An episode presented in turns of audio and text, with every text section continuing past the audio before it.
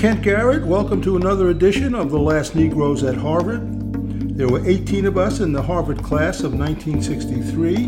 We were born in the 1940s and are now pushing 80. In 1959, we entered Harvard as Negroes but graduated as blacks and African Americans. With me are five of my black classmates John Woodford from Ann Arbor, Jerry Secundi from Pasadena, Ezra Griffith from New Haven, Fred Easter from Minneapolis, and George Jones from Atlanta.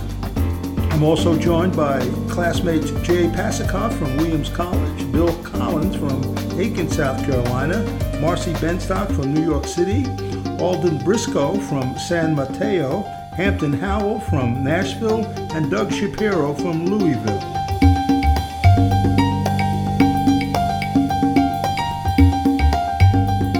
This episode is about the Tulsa Race Massacre of 1921, one of the worst incidents of racial violence in U.S. history, and for a long time, one of the least known.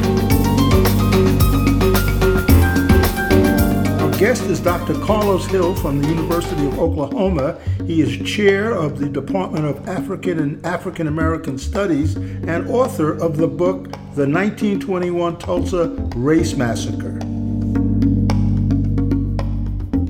The May 31st, June 1st of 2021 will mark the 100th anniversary of, I believe, the deadliest single episode of anti Black violence in American history, um, the 1921 Tulsa Race Massacre.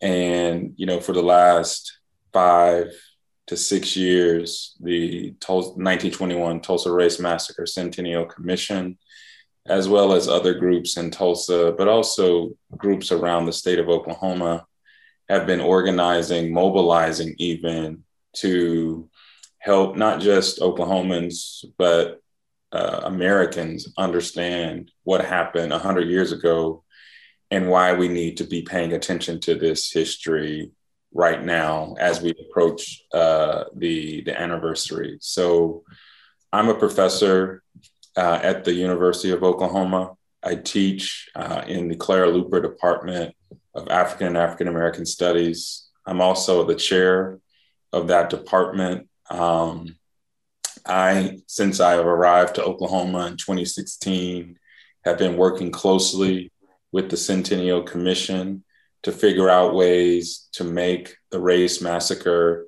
not just something that is taught in Oklahoma schools, but something is that is taught at a very high level and has the kind of impacts we would like it to have um, in terms of racial reconciliation, racial healing, et cetera. And so part of what I've been doing since I came to Oklahoma to teach in the Black Studies Department has been to work with the commission to build teacher institutes um, that are designed to provide teachers resources, professional development, but also just confidence and inspiration to teach this really difficult history of America's worst single episode of, of anti Black violence. And so uh, beginning in 2018, every summer since and every summer since, we have offered an institute, a teacher institute designed to do the things that I mentioned. And so I'll, I'll just kind of cut to the chase, so to speak, and and and just tell you, you know, what occurred and why we're, you know, you know, hundred years later, um, still, you know, need to talk about this. And so on June on the May I start you off with a question? Yes, you can. I yes. Do you have a sense of why it occurred?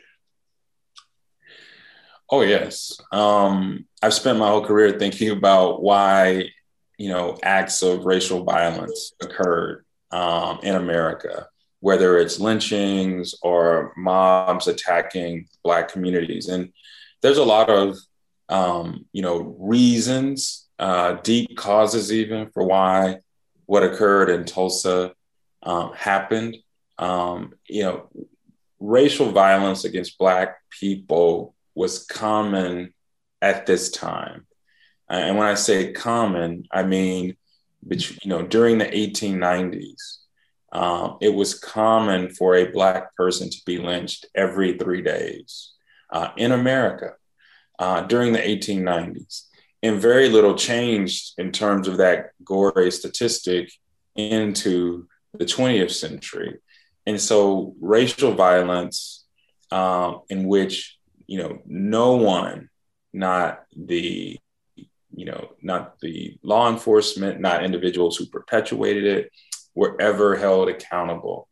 And so the race massacre takes place or took place in a culture and a context in which racial violence against Black people occurred often, frequently, and there was little, if any, accountability for per- perpetrators or the um, you know authorities who were responsible with uh, you know maintaining law and order or just simply protecting uh, its citizens.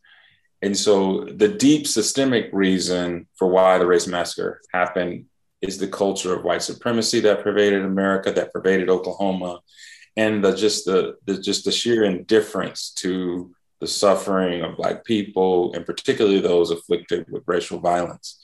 And so in this context, and we could talk about the Red Summer of 1919, we could talk about a number of incidents that lead up to the race massacre. But I just want to paint in broad strokes that there is this culture of white supremacy, of white supremacist violence, and then white indifference to that violence um, that explains why, uh, to a certain degree, explains why, um, you know, on the morning, early morning hours of June 1, uh, at 5 a.m. to be exact, a mob of thousands of whites, um, some of which who had been deputized by local authorities, uh, as well as local authorities, including the National Guard, the Tulsa based National Guard, uh, entered, invaded the Greenwood district beginning at 5 a.m. And systematically, over the course of the next uh, five to six hours, um, systematically burn, loot, destroy the Greenwood district, which was about a 35 block area at the time. Every structure in this community, um, every significant structure, homes, businesses, schools, hospitals, libraries, everything was either completely destroyed or severely damaged in the rampage. Um, we, you know, based on survivor accounts, uh, believe that there were airplanes used to hasten the destruction of the Greenwood district. Uh, airplanes that uh, eyewitness accounts, Black eyewitness accounts tell us uh, there were whites shooting down from these airplanes, dropping incendiaries on homes and businesses, again, to accelerate um, the destruction. Um, there were machine guns, one placed on Standpipe Hill, which overlooked the Greenwood district, but also another um, machine gun placed in a granary, again, that looked down upon the Greenwood district and fired upon not just fleeing Black survivors, but homes and businesses. And so when I talk about what occurred as a massacre, I'm talking about the ways in which uh, the attack was a deliberate and intentional attempt, aided and abetted by local law enforcement to destroy a civilian community, to destroy the Greenwood community. And so, you know, the result of, of this violence, this mayhem, you know, according to the American Red Cross, as many as 300 Black people died as a result of the violence as a result of armed whites, many of which had been deputized uh, alongside uh, Tulsa police.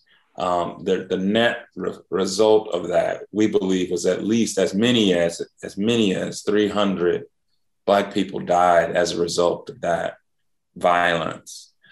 And so the race massacre is this horrific moment um, in Oklahoma history where a mob and local authorities uh, banded together to destroy, um, you know, a, a, civilian community.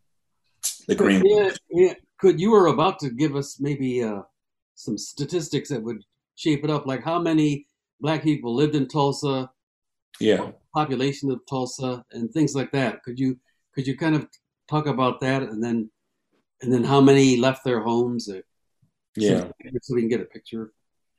So the Greenwood District, circa 1921, um, had nearly, or some estimates, a little bit more than 11,000 Black residents. Um, most of the property in the Greenwood District, which again was about a 35 block area, um, was owned um, by Black people. And so the Greenwood District is sizable, 11,000 residents, you know, geographically a significant area, 35 blocks. But then also um, the Greenwood District, um, you know, circa 1921 was understood as the Negro Wall Street, the quote unquote Negro Wall Street of America.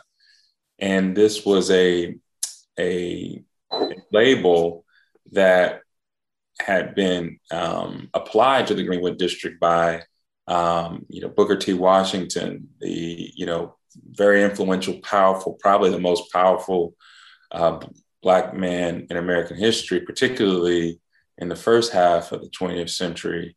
He referred to Greenwood uh, we believe in 1913 um, as the Negro Wall Street of America because of the kind of energy, entrepreneurial energy that was occurring, the kind of, um, you know, uh, the uh, the ways in which you know the Greenwood district kind of, you know, I wouldn't say overnight, but very rapidly becomes kind of a, a symbol for what was possible for Black people in segregated America. Because in 1900, um, you know, there were zero businesses in the Greenwood district. But by 1921, uh, there were nearly 200 Black owned businesses. And then when we start to think about Black property holders, many, many, many, many more. And so for Booker T. Now, now we're getting to the answer to the question I asked. Say that again. I say now we are getting to the answer to the question I asked.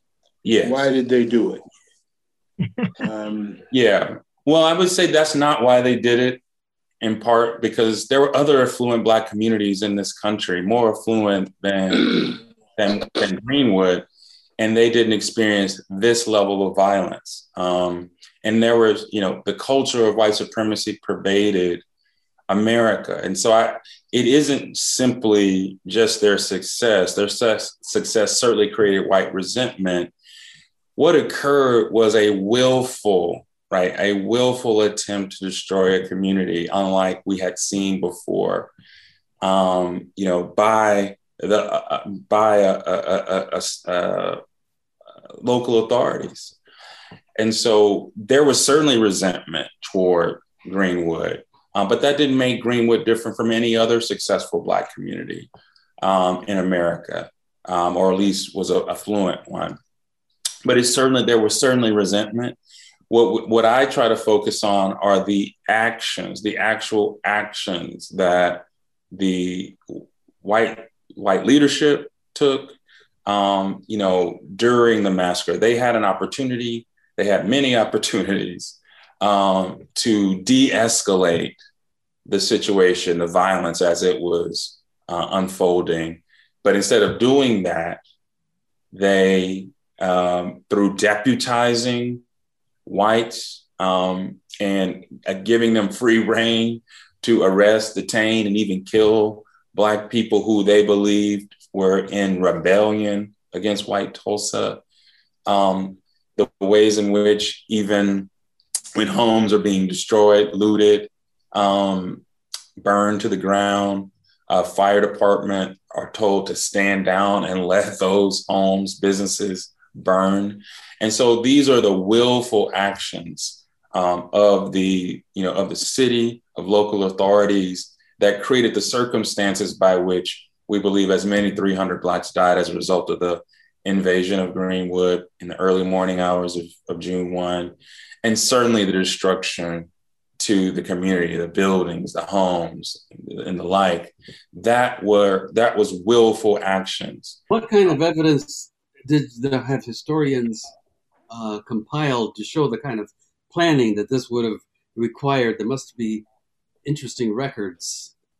Uh, well, one of the really horrific um, uh, legacies of the race massacre is there was never a truly an investigation into what occurred until 80 years later. Certainly, there was a grand jury and panel, but that grand jury's main goal was to lay blame on the feet of the Black community, uh, who they believe were responsible for instigating this massacre. Um, and so in 1920, you would imagine there would need to have been, there had to have been an accounting for this destruction. How did this happen? Who is responsible? And one of the reasons why this is so frustrating 100 years ago is because that investigation never occurred. And so historians like me have to say things like, we believe as many as 300 Black people perished. This is an estimate based on the American Red Cross, but we never, no, no one has ever been able to document uh, the exact amount um, because the investigation that should have occurred never did occur. Dr. Hill, I'm curious, did the Black community fight back at all? Were any whites killed? Did they just yeah. sit and do nothing? So there were three, 13 whites that um, that have been documented again 80 years later that die uh, as a result of the violence. We don't necessarily know um, how you know you know how that occurred, but they they they died as a result of the violence. Um, and so and there's 26 confirmed blacks who died as relate as as a result of the violence. But we know based on oral history testimony, uh, as well as you know oral you know the American Red Cross and their estimates that that you know 26 black people killed is you know uh, you know a, a deep under you know underestimated. Um and so we have at best fragmentary evidence of what occurred. Um and but much of what we know um, is based based upon survivor accounts uh, of the violence. And so, I don't know if any of you have had the um, the the ability or the chance to watch um, Mother Fletcher or Viola Fletcher, um, as well as the other survivors who gave testimony in Congress on this past Thursday. Uh, but you know, yes. Viola as well as uh, the other survivors spoke very um, graphically, vividly about what they saw, what they heard, what they experienced, how they've been traumatized, you know, for more than for nearly a hundred years. Um, and so I think, um, you know, we know what we know about, particularly about the Black experience of the massacre, but I think the massacre in general we know that because of survivors, not because the state, not because the you know city of Tulsa wanted those stories to be told, found a way to document things that survivors said about what occurred to them. We don't. The city has never ever taken an interest in doing that, and only did the state do that 80 years ago at the behest of descendants um, who uh, found a way to create an opening in 1996 and 18, 1997 to, to push for um, a, a, a fact finding commission that would, for, for once, um, try to document exactly what happened. Getting back to the question of the causes of this, I mean, an event that started at 5 a.m. was certainly not some sort of a spontaneous gathering. Yeah. Uh, John or others have mentioned there must have been a lot of uh, planning for the event. And I would have thought there, there must have been a whole sequence, maybe over many years, of problematic interactions between the Black community and the white community. And if there was any kind of a newspaper in the town, uh, wouldn't some of this have appeared in the newspaper and be available for historians like yourself to, you know, to, to investigate now? Um, of course, this is covered in the newspapers, but the details that you're asking about the organization for, you know, the, you know, planning, none of that stuff um, has ever been a part of the public record.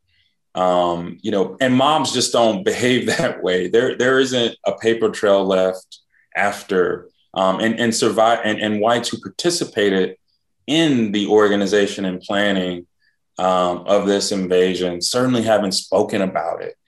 And so, um, what we have, you know, is we know. I mean, newspapers cover the destruction. They cover to a certain degree the loss of life.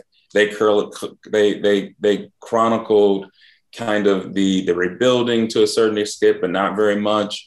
Uh, they chron- they chronicled the sort of discourse, white discourse around the ma- massacre. Um, but in terms of you know how did this um, invasion occur, you know the time, you know all of that, a lot of that, most of that has been, uh, I think, lost to history. Uh, and, and and and and if it if it's if their sources connected to it, they remain uh, in hiding. Um, but I but I think they're I mean understanding the history of lynching and racial violence, uh, very little organization in, in many cases was needed um, in terms of you know you know group a group of whites coming together to capture or, or, or lynch a black person and or attack a black community.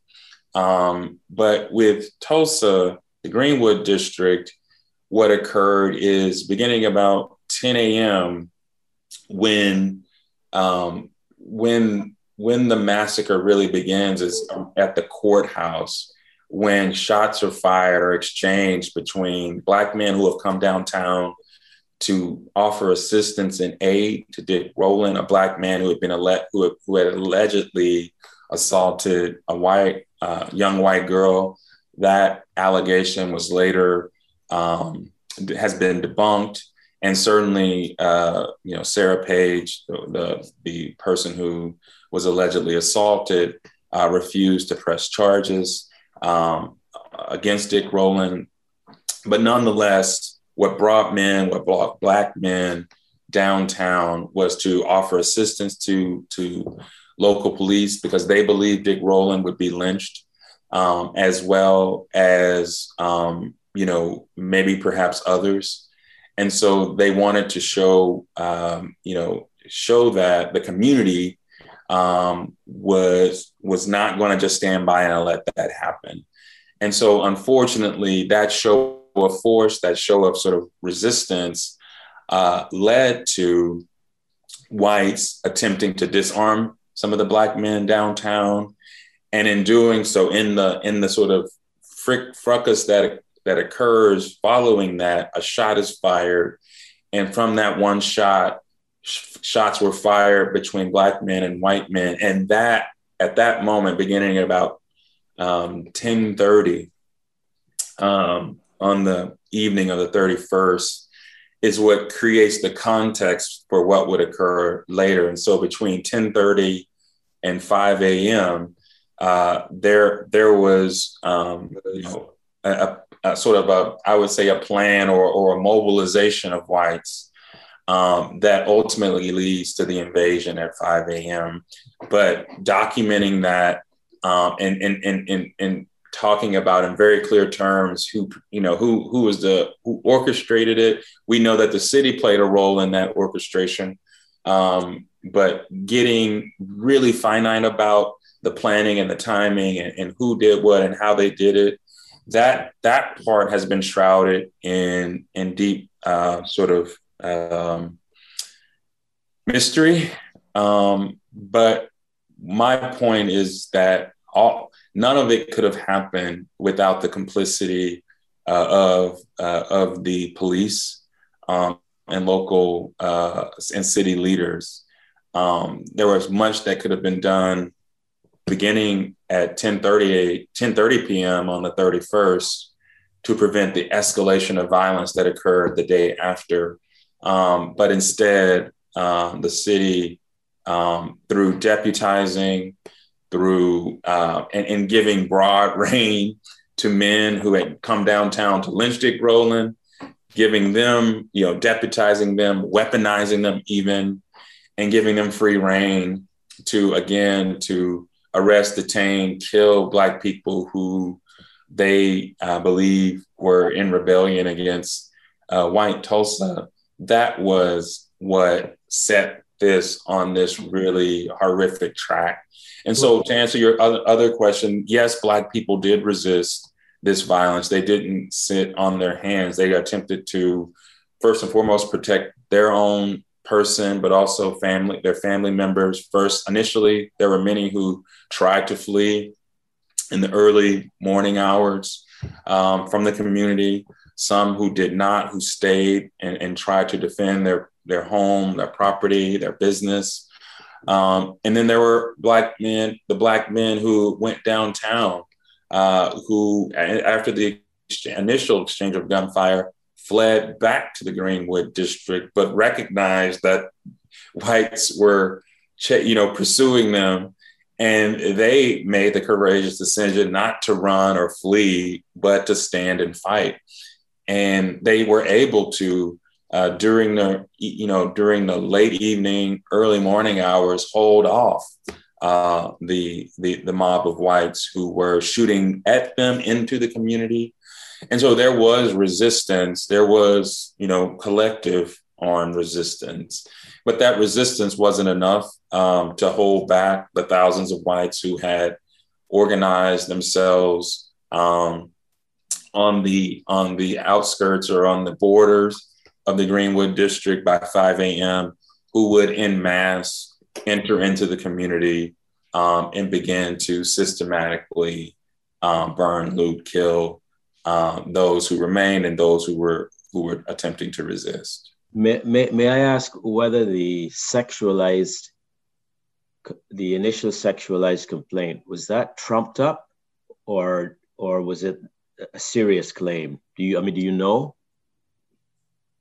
When I say um, trumped up, I mean did they did they, did they invent this with the intention of responding to it, or was this actually an episode that occurred that could could have been the match that that started the the fire, the conflagration. Yeah, I mean, I get this question a lot. I mean, I just I can't say this enough. There wasn't a coordinated plan from start to finish to orchestrate this. Um, what occurred was a an incendiary um, allegation that a black man had raped a white woman and that incendiary allegation fuels white anger right. uh, initially at Dick Rowland, but ultimately when black men come downtown at the community. And, and, and so there wasn't a, a long, you know, there, there weren't, you know, weeks before uh, or even days prior, a kind of a plan to destroy the Greenwood. That just, that's just not how, that's not how racial violence occurred in America. That's not what happened in Greenwood what happened was a series series of escalating events that that that created the conditions upon which this community was destroyed. Um, because what I say to people very very clearly is that um, you know had law enforcement did more to stem the violence, we would we would perhaps be talking about a race riot versus a race massacre. Um, and so, uh, so there, there was, there was, I can say, no coordination, you know, in the weeks before, even days before. But what happened was a series of escalating moments and events that could have been prevented, or at least, you know, there could have been a greater attempt to de escalate. I mean, one thing that the city could have done very easily is attempted to disarm the black men and the white men who begin to shoot at each other, you know, um, at about 1030 on the 31st. They don't do that. They instead, um, you know, begin to deputize whites who have been shooting at black men who were fleeing from downtown. Mm-hmm. Um, the the allegation um, that Dick Rowland assaulted Sarah Page was the most uh, inflammatory, incendiary allegation that you could make at the time against a black man. Well. And no matter what, it was going to create a situation where whites became outraged and threatened lynching of Dick Rowland and even greater violence um, to his family or to the community. This happened every day in America. Um, there were 5,000 Black Americans lynched in America between 1880 and 1960. And those are just the Black victims that we know about. Um, and 20, 20 to 25% of those um, cases were allegations of, of rape. And so the allegation of rape, um, you know, black man assaulting, raping a, a white woman um, is accounted for numerous lynchings uh, in American history. And even when it's not wasn't a violent attack, even looking at a white woman could be a lynchable offense. Right. And so there didn't need to be any credible um, credibility behind the allegation. All there needed to be was an allegation from a white person, not even the person who who was who was who was a proposed, supposedly attacked. Um, and so, but we we know that, or I shouldn't say we know. Um, you know, Sarah Page did not ultimately um, uh, file charges against. There wasn't a case brought against Dick Rowland. Um, and that is really solid evidence that nothing occurred. Yeah. A lot of discussion of the Tulsa uh, massacre now, much more than there has been in the past. That's good to see. You know, here at University of Michigan, Scott Ellsworth, who was a white guy from from uh, Tulsa, has, uh, wrote a book back in 1982, which is one of uh, the most meticulously researched historical accounts of the um, massacre, yeah. massacre, that has been written. So that's quite a years back. So there, it's also been in fiction. Uh, there are many various novels. So it's it's getting out there mm-hmm. more than ever before. I wonder what people were taught in Oklahoma, let's say in their high schools back when we were growing up. Maybe you would know, George, you're from Oklahoma. Well, did anyone have this in their textbooks back then, George? So I can't speak for what was happening across the state, but I've, I think I've, I've said this before. During my, I believe, freshman year in high school, there was a two semester sequence. The first semester was called civics, and the second semester was called Negro history. Mm. And because of the fact that it was it was taught by black people in an all black high school there was no attempt to cover up any of the violence that had been perpetrated on on black people over the centuries needless to say there was a lot of detail that was not available at that time but we learned about slavery we learned about the the Tulsa massacre to the extent that it was possible to know about it at that point and of course, growing up, Greenwood District in Tulsa had come back to some extent. And I can remember going over there with, with some frequency to get barbecue mm. in, in, that area. Mm-hmm. So uh, whether or not it was that information was widely disseminated in schools around the state, I have no idea. I cannot imagine that it was covered in white high schools at all. Mm-hmm. But my guess is that in Black schools, as in mine, there were at least some instances in which those kinds of situations were discussed and described. Well, Karlos, I mean, how how was it covered up so so broadly? I mean, and uh, when did that begin? I guess it began right away. The cover up. Cover up, and when people talk about the cover up, they talk about documents being destroyed. Uh, you know, you know, newspaper clippings disappearing from you know from manuscript collections or archival collections that is a part of it I, I would suppose but the cover up is in the refusal to actually investigate what occurred um, because even today um, we're still trying to uncover where mass graves um, were created um, in Tulsa. Martial law had been had been established in Tulsa beginning at 11:30 on June 1, um, and you're telling me that we have no idea where these graves are uh, and who were responsible for creating them, and so that is because the city leaders, as well as with the watchful eye of the state, did not want us to and refused to, um, you know, include those elements in, you know, in the reports,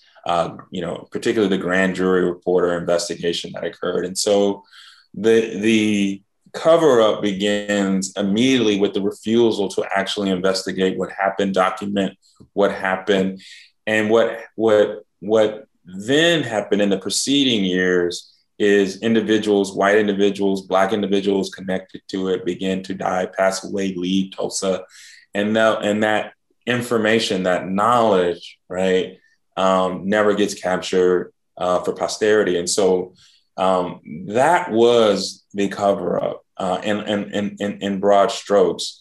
Um, but certainly there are, um, you know, accounts of uh, police going around to photographic studios that were processing photos that were taken by whites of the destruction, of the violence, potentially of mass graves, potentially of whites engaged in harming, you know, or killing, um, you know, black residents, uh, Greenwood residents. Those photographs, some of them, maybe the most of them, were were were you know, were um, were were captured by police. We don't know, um, but certainly there has that, that's been long rumored that police went around to photographic studios to capture that photographic evidence. And you know, years later, and this is a story that Scott Ellsworth tells. Years later, some of those photographs resurfaced in the you know in 1970, 1971 in Tulsa in, in a in a in a Tulsa police uh, precinct, and officers at that time saw some of these grisly photographs and were forever sort of changed. And one of those officers who saw uh, some of those photographs shared what he saw with Scott Ellsworth, and um, you know, you know, for Scott, who at the time was very interested in uncovering mass graves, some of what this police officer said he saw were photographs of mass graves. And so this little tidbit, you know, gave, and, you know, at the time, you know, greater credibility. You had a Tulsa police officer saying this, uh, not a survivor, um, that he had seen photographs that would indicate a mass grave. Um, and so in the, you know, 1997, 2001, when this is happening, it gave tremendous sort of uh, credibility for the search, the pursuit of mass graves. Uh, you know, and so um, there, there, there have been cover-ups. There have been, you know, uh, attempts to destroy, um, you know, information. But the true cover-up begins with the refusal to investigate. Well, what is the objective now of the uh, Black community in terms of uh, what some sort of compensation or what? It's not so much compensation, that's a part of it, but it's justice. Um, you know, this community has never even gotten a modicum of justice for what occurred. Um, and, you know, justice has been deferred for 100 years, but it should not be permanently deferred. And so, what, what I hear individuals in the community talk about, and certainly the organizations that have spearheaded the centennial, is justice for not just survivors, um, you know, but also the community. Um, you know, the race massacre is the deadliest single episode of anti-black violence in American history, but it also represents a liquidation of, of Black intergenerational wealth. Um, the Greenwood District was one of the most affluent Black communities in America at the time. Um, by my estimates, there were uh, four Black millionaires. Um, they, in, in, today's dollars, uh, they would be millionaires based on their worth, their net worth uh, in 1921.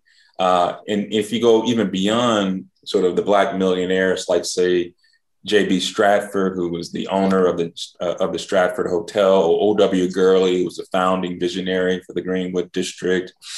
Uh, there's a few others that we could talk about, but besides those very wealthy, affluent uh, Black people who called Greenwood home, who had helped to build Greenwood, um, there are some current estimates, and there will be a a really good essay in National Geographic in the next few weeks that I've been able to learn about um, before it's published, it will sort of talk about and document the ways in which, if we were to put the Greenwood District circa 1921 on the open market today, uh, its value would be uh, $600 million in today's dollars based on its land holdings, the value of its businesses, um, homes, et cetera and some would say that that number is too small. Um, but let's, if we just stick with that number, we can begin to think about if, if that is true,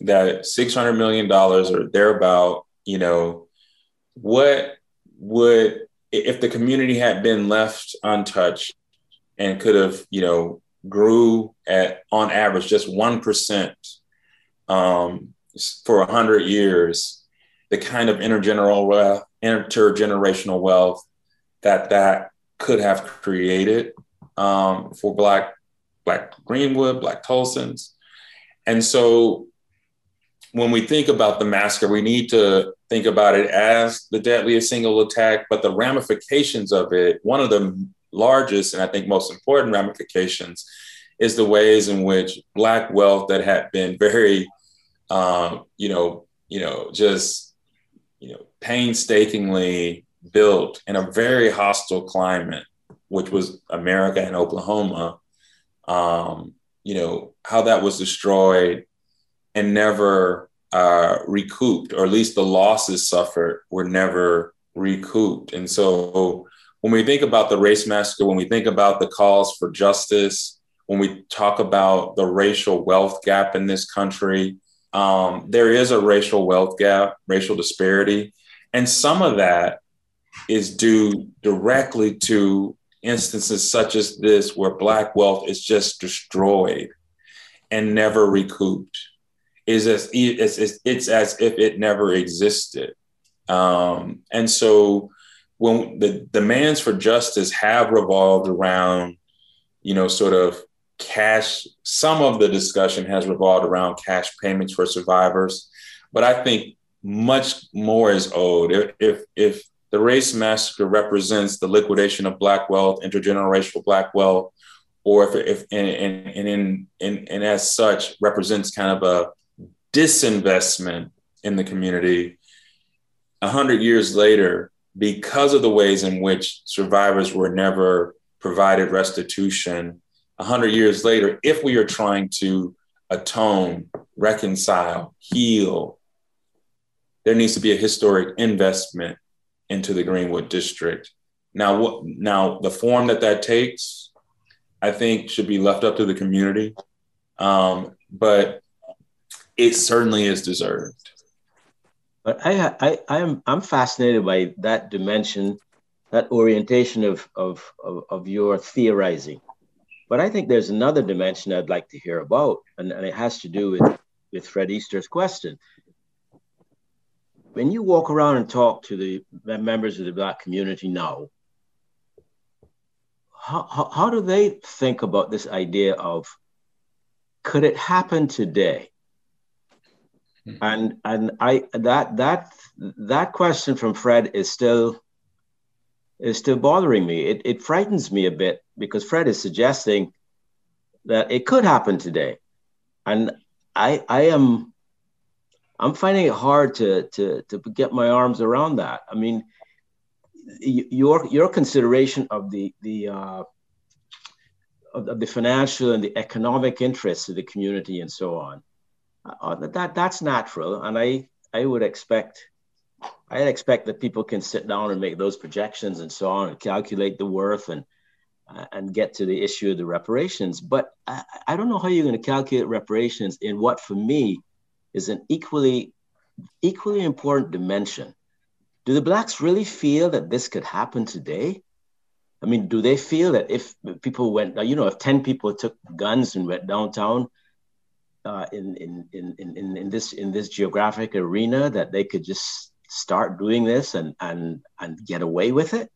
I mean, is, is that because that that's the real central question for me in terms of the, the progress in, in in that part of the country in that state in that in that in that town in that you know in that city but Ezra, look at look at all the police murders that uh, happen every week of, of, of blacks. Uh, that's that's individual murders. I, I, understand the structure of that, and it's and it's easy to pull that off. And yes, yes, the the, the institutions. I mean, that's what people mean by the notion of structural the structural organization of the institutions. Of course, there's bias of this and bias of that, and this clear discrimination. I'm I'm not disputing any of that. I understand that. That's not the same thing.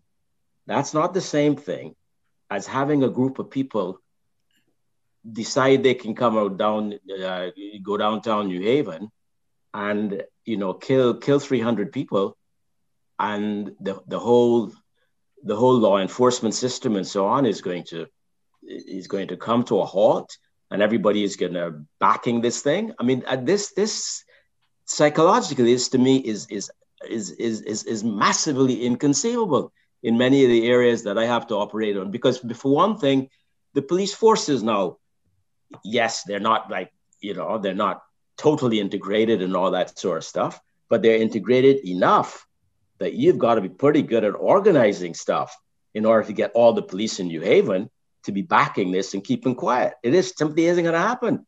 And the prosecutor situation is it integrated fantastically? No, it isn't integrated fantastically. But there are enough prosecutors who are black and Hispanic in Connecticut that is going to be hard for you to get all of them to coalesce into one group and back all that that stuff going on. I mean, it, it, I just don't see this happening. But mm. but that that's got nothing to do with individualized um, violence that goes on, and and I, and I know we don't have quite an answer to that, but but listen, this is what we've seen. Blacks took to the streets and saying this isn't happening here tonight, and and and the white people disappeared. And the only way anybody else was thinking about stopping it was to bring the army out. But I don't want to talk much more. I'm just because I, I am I don't want to even talk about this in in a in an organized structural way of you know with the army comes out. So i, I just want to know psychologically for me how do the black people feel walking around this area now in oklahoma? I, I don't i mean i don't know the state so i'm looking to you yeah. to help with this because because i think that's an important contribution. If if the blacks still feel that it's like it's like 1921 boy, that's a real serious, that's a real serious psychological finding. I mean, that's that's important. Yeah, I would say um, it's a very complex uh, question, but I would say that um, what was destroyed May 31st, June 1st, 1921 was many things, but paramount among them was trust between the Black community and the city or the state or whites in general. And the ways in which the city, the police, the state of Oklahoma responded to it initially and subsequently um, over the over the decades has only done more to deepen the level of mistrust or the, the, the, the, extent of mistrust that there is between the city and, and, and, and, and Greenwood. And so I would say psychologically, there is very little, if any, trust uh, in broad sections of, of, of, of, of Black Tulsa Um, you know, you know, and I don't know if I would say that there is a deep fear or belief that what occurred in 1921 uh, would occur again in the same way to the community, and there's real fear there. But I think all we need to do is is look at the events of January 6th. Uh, I mean, if if a if a group of whites, or let's say a mob of whites, is willing to attack the U.S. Capitol in broad daylight, it stands to reason that a similar group of white people could muster the courage or even the audacity to attack a black community. And so I, I think mob violence is still with us. Mob lynching culture is certainly still with us, although we do not see its ugly head rear it rear its ugly head in the way that we've seen it with the January 6th attack. But certainly the sentimentality and the logic of it, it's all still very much a part of American culture. Um, we have not uh, had an exorcism where that part of our American identity is no longer a part of it. And, and so I can say for sure, when I what when when I step back and, and think about this, what worries me is the ways in which lynching culture is still a part of our culture. Um, the ways in which, you know, I know even, you know, just imagine you know, in the days following the the insurrection, there was a ringing of the fist about this should never happen and, and this is horrific. And now those same, you know, several months later, those individuals who participated in this in some quarters are being held as victims that we need to give empathy to, um, we, you know, we are construing them as as anti-American when they're American heroes. I mean, you can just see, begin to see how a year from now or a year and a half from now, when the first um, sort of court proceedings begin against individuals who were connected to it, how there will be a whole narrative justifying what they did. That again is a part of lynching culture.